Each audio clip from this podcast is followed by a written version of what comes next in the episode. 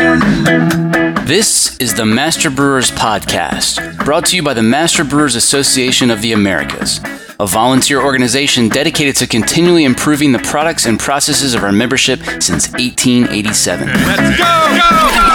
go, go, Master Brewers brings you interviews with the industry's best and brightest in brewing science, technology, and operations.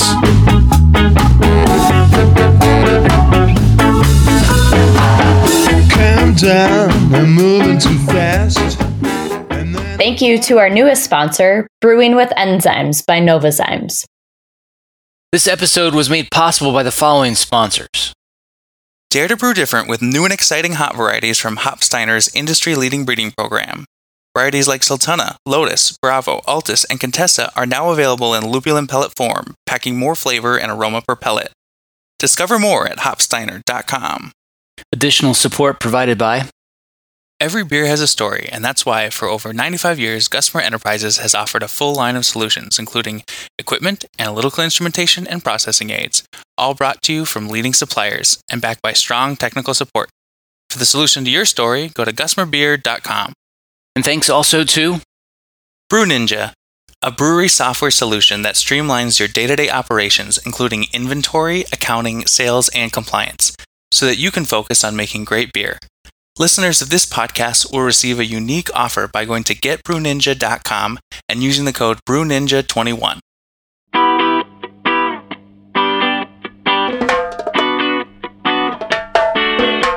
We've seen uh, increased head retention, and we've also seen faster reductions in THP. Those beers last um, a long time on the shelves. So there's there's just a lot of opportunities for product improvement when you have that final fermentation in your package. This week on the show, how and why resident culture conditions with Speise work. Hi, my name is David Fuhrer. I'm cellar manager and barrel cellar manager at Resident Culture Brewing Company in Charlotte, North Carolina. What is Speise and can you tell us anything about the history of the technique? M- my assumption is that it's a German word, so that's how I tried to pronounce it, but please correct me if I've got that wrong. Uh, no, that's actually correct. Um, and for the first bit of uh, of my using of the the term, I um, called it Spies because I didn't um, didn't really look up how to pronounce it, which is why the original naming of the um, of the presentation is uh, Stees with Spies.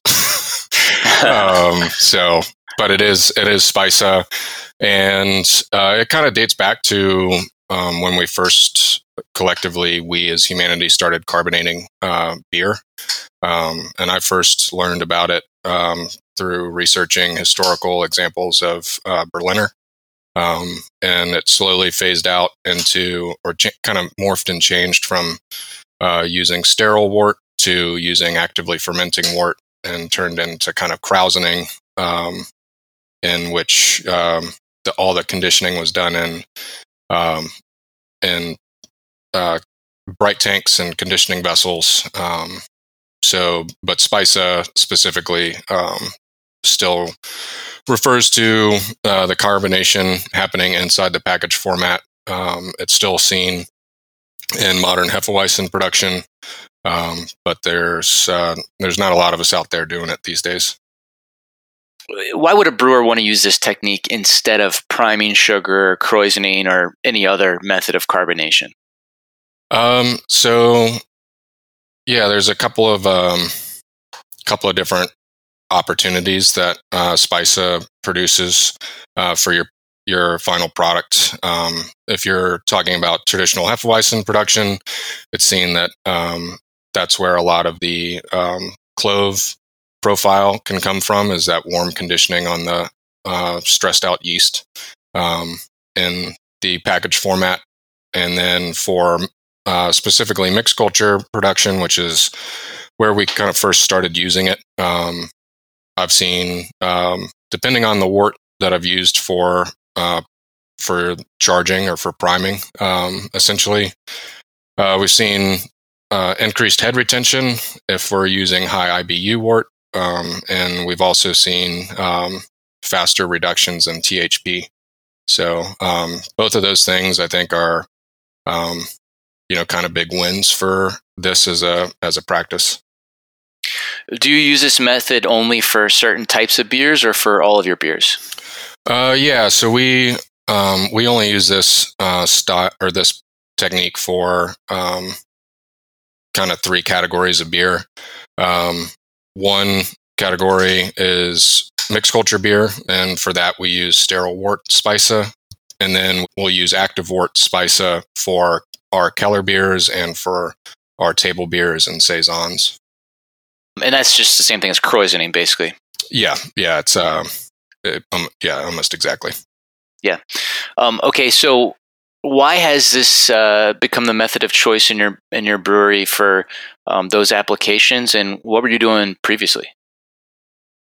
We were originally just priming everything with dextrose and um, using um, packaging yeast, um, and then we were force carbonating all of our um, all of our lagers. Um, we would spoon it the, towards the end of fermentation, and then take it the rest of uh, of the way with a forced carbonation. Um, and then, um, yeah, you know, had the had the inkling to give this a try and heard about it and kind of passing in a few places. Um, so started running the numbers and thought this is something that's feasible and something we can do. First time we did it, we did it with a, uh, a no boil Berliner Weiss. Um, that was mixed culture. Um, and previously, having done that style a lot, um, in my home brewing and professional brewing previously, um, they always kind of came out like a soda, um, you know, highly carbonated, but not a lot of head retention. And that first bottle, when we did our, our carb check at two weeks, was this nice pillowy head that hung around until the glass was done. And I immediately was like, this is something that um, we really need to. Big improvement. Yeah, we need to keep doing. Cool. I'll say, like with that same beer, um, we uh, passed carbonation, had great head retention, and we're done um, with our THP reduction in three weeks. Um, and so immediately, that was a big turnaround from uh, previously um, with that same culture, uh, looking at like two months to reduce THP, and then um, when we're talking about our our monoculture beers and our in our main system, um, we're going into can um, at about uh, I'd say probably around 75 TPO, um, and we're reducing down to um, to 12 to 25 TPO within two days of um, of canning. Um, so there's just and those those beers last um, a long time on the shelves. So there's there's just a lot of opportunities for uh, for product improvement when you have that final fermentation in your package. Nice. So, better products, better stability, faster process. Um, sounds pretty good to me. Okay, give us a quick rundown on the variables we need to consider to get this right. Yeah. Um, so obviously, your first one is your base uh, base product uh, and base volumes. Um, you should be looking at uh, what you're what you really want that final product to be um, whether you want to do some sort of clarifying process to your base um, and then ultimately uh, your biggest control point for that is just making sure that either your flow rate meter or your your volume estimates are on target because that's um, that's going to cause cause some difference in your in your final CO2 production or uh, retention. So the second one is how much CO2 your base is holding. You can do that uh, by either forcing it to a certain point, which we do in some of our package, or by taking its actual CO2 at the time and adjusting. Uh, something you need to pay attention to is whether or not um, you're going to lose any carbonation in the packaging process. We do not lose any CO2 generally speaking, in either of our packaging processes. So um, that's not a big concern for us. But um, if you're running a goose or something that's uh, uh, not counter pressure, you're gonna gonna see some CO2 release release there. Um, you're also going to want to make sure that you're running a terminal um, or forced terminal test on your base. Um, kind of the last thing you want to do is uh, wake that yeast up and it decide that it wants to go an extra half a Plato um, once it starts re-fermenting, because uh, half a Plato of your base is going to produce a lot of CO2, lots and lots of CO2. So you're going to want to make sure that your yeast has done everything that it was going to do to your base product, and that the yeast that you're introducing to package, if you are doing that, is not going to uh, change that terminal as well. Uh, so a forced fermentation test, super easy. Pull off a sample, put it on a spin, a spin uh, plate in a Erlenmeyer flask. Um, you know, we put ours in the boiler room, and just to make sure that that temperature's up, and uh, let that go for 48 hours, and check to see if your um, your gravity has dropped at all. If it hasn't, um, you're good to go. And then you're going to want to look at the um, the gravity of your Speisewort. So whether that's you know you're actively fermenting krausen krausening wort or your sterile wort, you're going to want to make sure that you have that number correct because it never hurts to double check. So um, you're going to want to make sure that that's right. I will say the Speisewort is such a small portion of your overall um, collective blend that um, unless if you're severely off in either volume or gravity with that calculation, you're not going to be looking at too much of a of an issue. But it could be the difference between CO2 and a little bit of head coming out of the can when your customer cracks it and it not happening. So, um, you know, you want to be as exact as possible. And then finally, um, and this one goes uh, especially for um, when you're using sterile wort, is viable cells in suspension. Uh, you're going to want to make sure that there is some yeast in there to uh, do the fermentation, the re-fermentation in the bottle. Because if it's not, you effectively just made your product sweeter and still. So, you mentioned adding yeast. Are are you typically adding yeast along with the sterile wort or not? Um, you know, that's that really kind of comes down to product by product. I'm doing a direct dilution um, sample and looking at it under the microscope before every packaging run. I will say that for our Solera program, that we tend to empty and refill every uh, or top up, pull from and top up every three months. Um, I tend to not have to add any.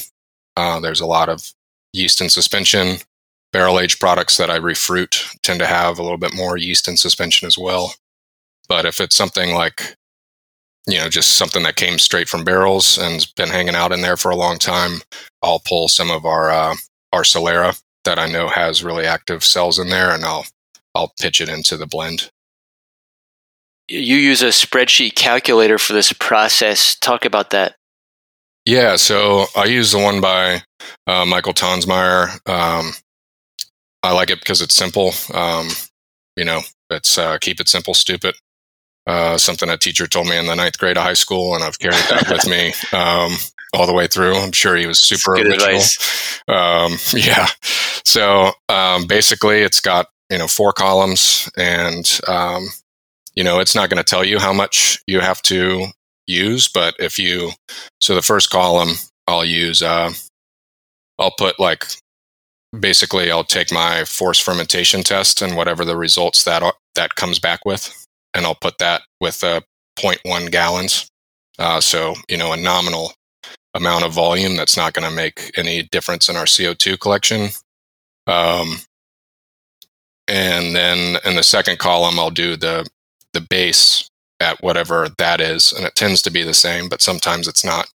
Um, and then in three, I'll do the Speisewort at the um, at its current gravity, and I'll put in my target um, over on the right where it says CO2 uh, target volumes of CO2, and I'll basically just I, I normally start around seven percent of what the um, the base is uh, base volume is, and then kind of move that around up or down to see um, to get the to get that threshold of okay it needs to be between 9 and 10 gallons all right we'll shoot for 9.5 gallons or um, you know, so uh, currently I did a little bit of work on this recently. Um, it's not done yet, but I've got uh, I added a a couple extra cells that um, tell you its aggregate volume. So it's like the weighted average of uh, the density, uh, so that you can do a quality check on that prior to packaging. Um, but yeah, I, I really like Michael Tonsmeire's um,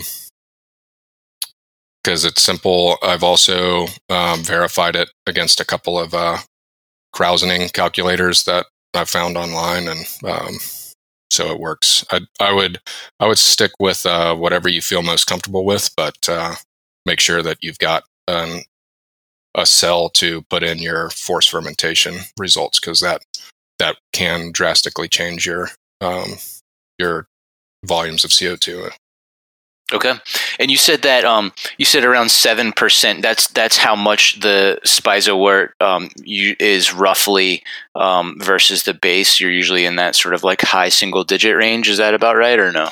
Yeah, so it all kind of it all kind of depends. Like, um, you know, if the Speisewort is really high, um, you know, like uh, for example, um, recently I tried, and I'm not sure how it's worked out yet, but tried using um, stout Speisewort to get like a little bit of chocolatey flavor. Like that's obviously going to be way less. Um, and then if the terminal gravity of the entire thing is at three Plato instead of you know 0.6 Plato, um, you're kind of looking at different numbers there. But yeah, I'd say it's it's generally between you know seven and fifteen. Okay. Percent.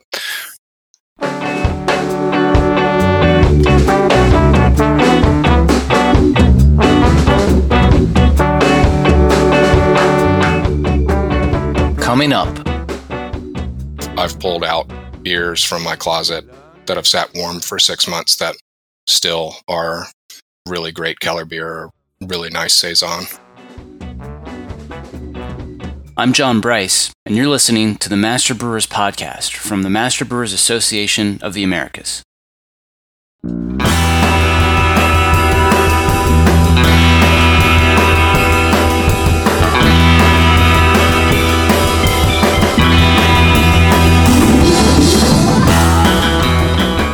There's really only one thing that keeps this podcast going, and that's when listeners like you take the time to thank our sponsors. The next time you talk to a rep from one of these companies, be sure to thank them for their generous support. Get to know Proximity Malt. We malt superior, European style, low protein varieties grown close to home in Delaware and Colorado. Domestically grown, precisely malted to style.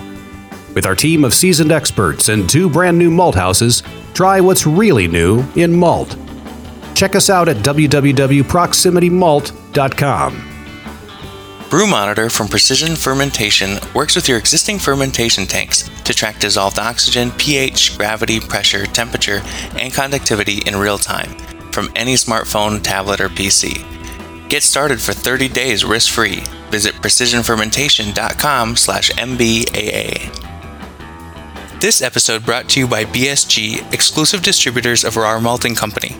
Since 1847, Rahr Malt has been a benchmark of quality and consistency for brewers from the 19th century through today's craft beer pioneers.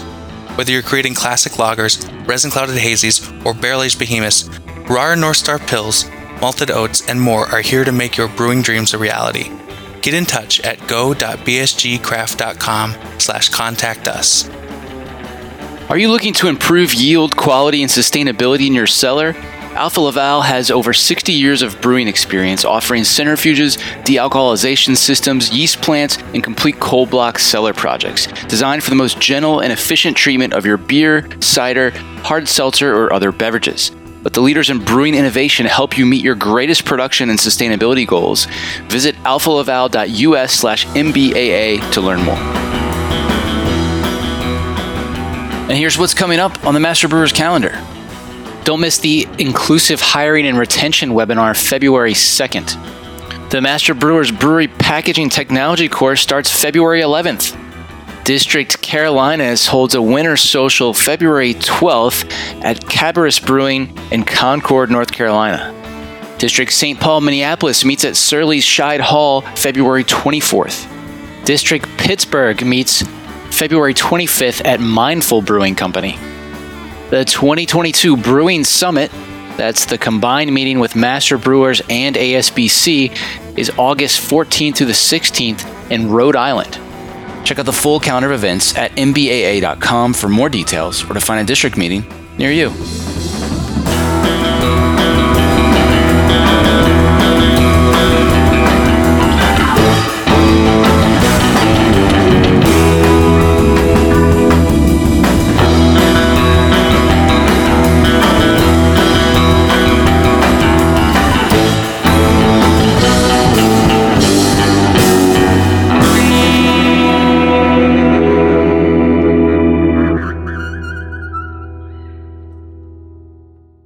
Back to the show.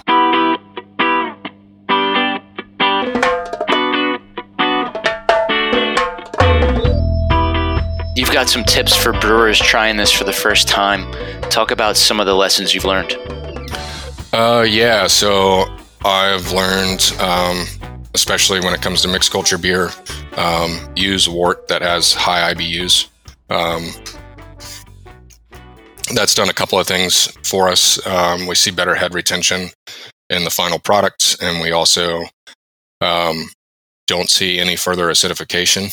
Um, whereas we have tried some hazy IPA wort just because it was on hand, um, and we've seen um, we still see carbonation, but we see a little bit uh, more acidification in that as well. Um, so I would I would definitely stick with high IBU wort. We really like lager wort. Um, you know, something with like a uh, we use our my preferred wort is our um, German Pilsner, which is Radical Empathy. It's 35 IBUs and almost entirely um, premium Pilsner. So it's super simple um, and doesn't really impact much flavor, but it gets a really good head retention. Um, and then I would 100% avoid oats. Um, this is a mixture of something that I read once and then everything that I've observed observed from this process. Um, so I read like two or three years ago that um, oats contains a protein that's a precursor for THP.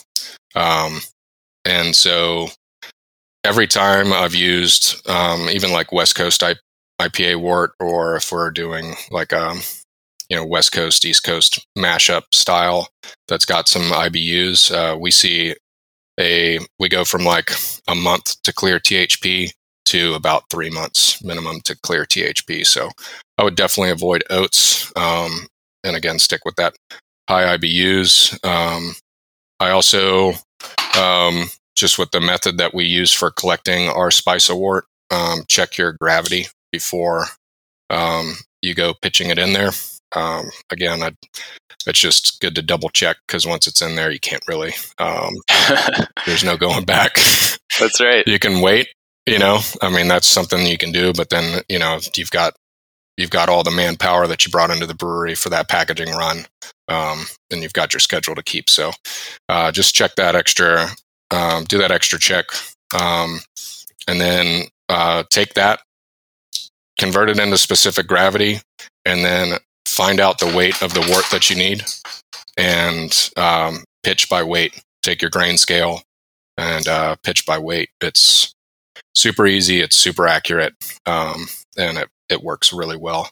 Um, so, so how exactly are you doing that? Then, are you putting the Speise wort into kegs so you can do that, or how does that work? Yeah, exactly. So we, I'll take, um, you know, radical empathy or German Pilsner wort, um, and I will wait until about a minute or two before the end of whirlpool rest, right before knockout.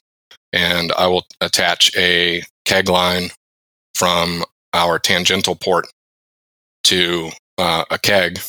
I'll bleed all that CO2 pressure out of the keg because uh, obviously I don't want to disturb that whirlpool rest. And then I'll run that hot wort into the keg.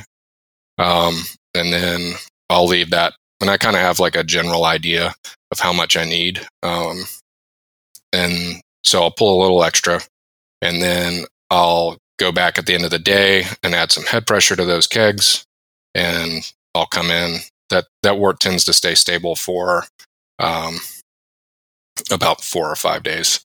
So we'll come come back in. Um, and Does it just go in the fridge, or what is it? Where do you put it? um, we actually don't put it in the fridge. Putting it in the fridge is probably recommended, um, but uh, we haven't seen any wort stability issues. So uh, Wow, it's actually cool. like a pretty cool wort stability test.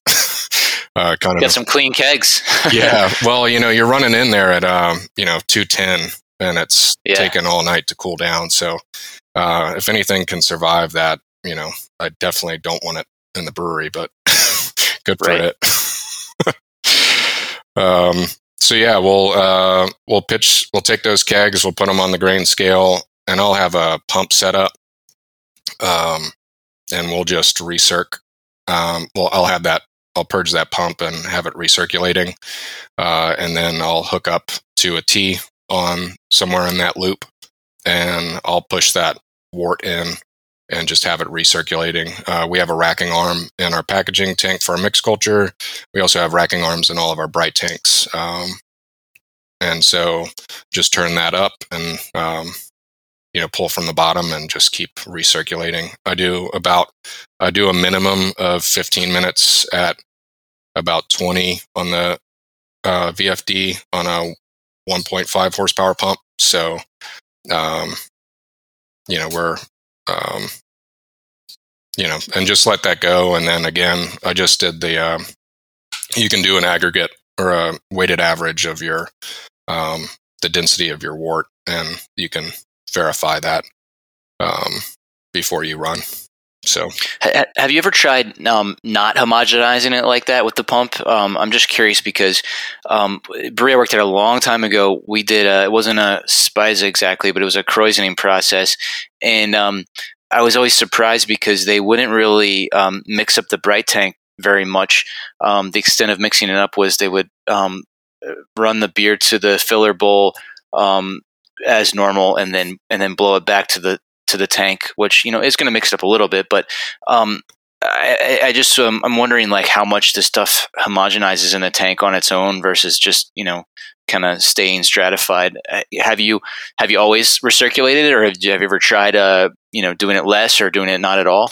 Yeah, so um, I actually the first time we ran this, I uh, didn't use the pump, and I Mhm. just um, I hooked up a CO two line to the bottom of our vessel, and I blasted it uh, for six different bursts at ten seconds apiece, with fifteen psi going in on it, um, and that worked out really well for us. Um, but kind of moving forward, we decided to uh, decided to kind of change up our process, make it a little bit more um, as our as our blends got bigger. Um, Yeah. make it a little bit more guaranteed. And then, uh, actually, for a funny story, um, we we did a um, we did a, uh whole cone dry hopped uh, Berliner called Doom Scrolling, and I had whole cone Azacca in bags inside of the packaging tank, and I was like, you know what, it'll be fine. I'll just mix it up, um, and package it with the with those bags in there. Um, it won't be a problem. And I recirculated for about thirty minutes, and had moved around the uh, the racking arm a bunch. Uh, tried to get it pointed a bunch of different ways, and um, anyways, I went to go do my quality check two weeks later, and there was no carbonation.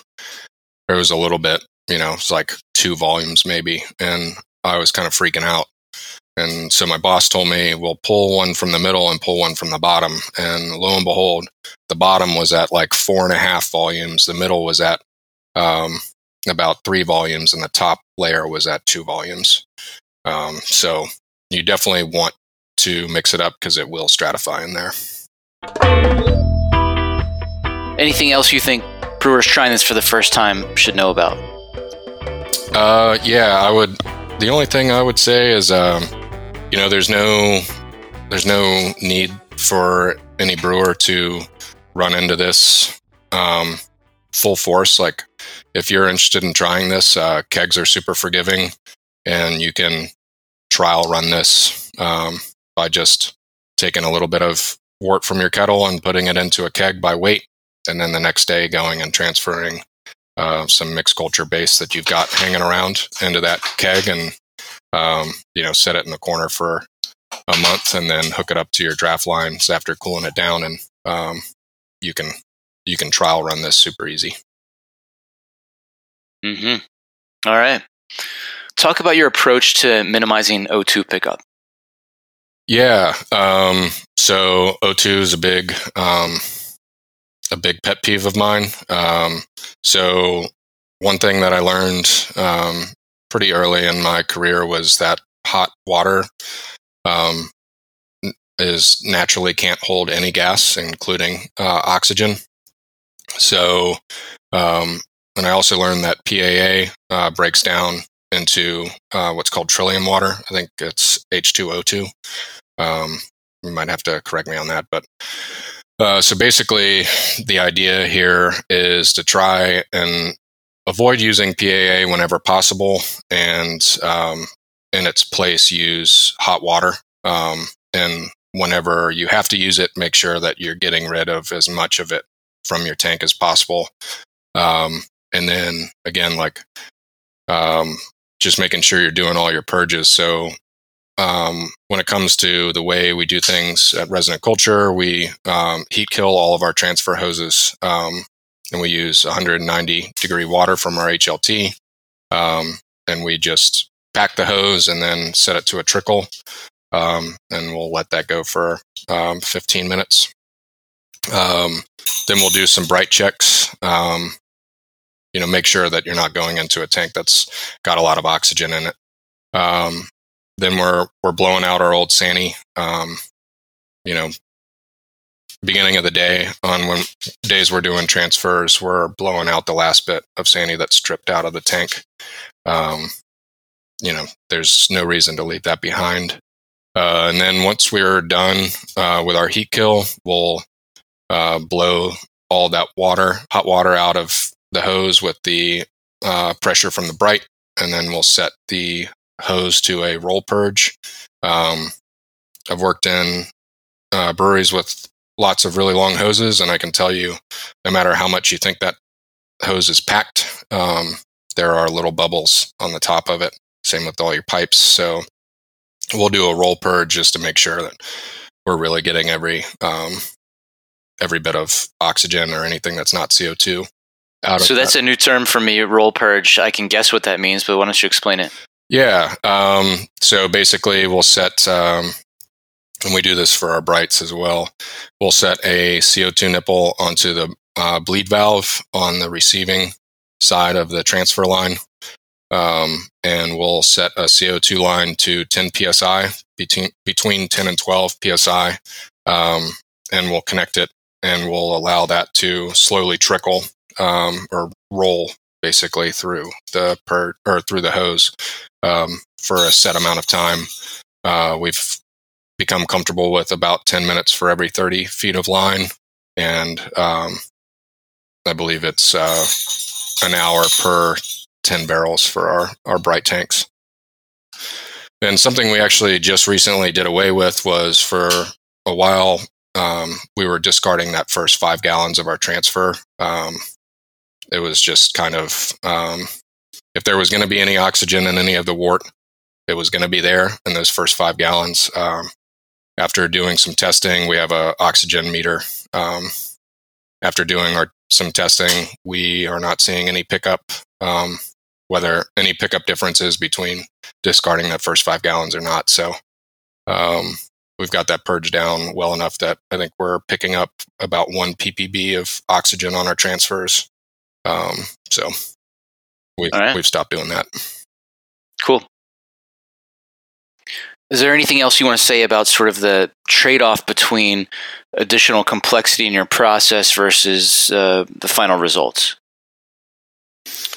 Yeah, I think that anytime you're adding um, fresh wort and seeing a renewed fermentation, you're you're adding a little bit of complexity and a little bit of freshness that um, especially in um, barrel aged beer that's a year old. Um, just tends to uh, tends to lack. So I think that there's a lot of um, positives when it comes to that aspect, and when it comes to um, the uh, side of the side of it, you're really just looking at um, an incredibly stable packaged product. Um, you know, I've I've pulled out beers from my closet um, that have sat warm for six months that still are, you know, really great Keller beer, or really nice saison.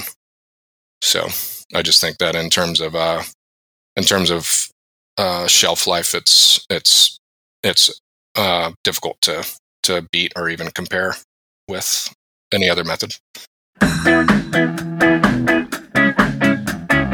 That was David Fuhrer here on the Master Brewers podcast.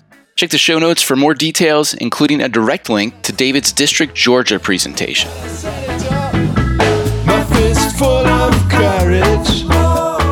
Are you enjoying the Master Brewers podcast? Let me tell you about a simple way you can help us keep making more. Take a minute to thank our sponsors. There's no way we could produce this show without generous support from sponsors like Hopsteiner, Brew Ninja, Proximity Malt, BSG, Gusmer, and Precision Fermentation. So please, let them know you heard their message on the Master Brewers podcast and that you appreciate their support.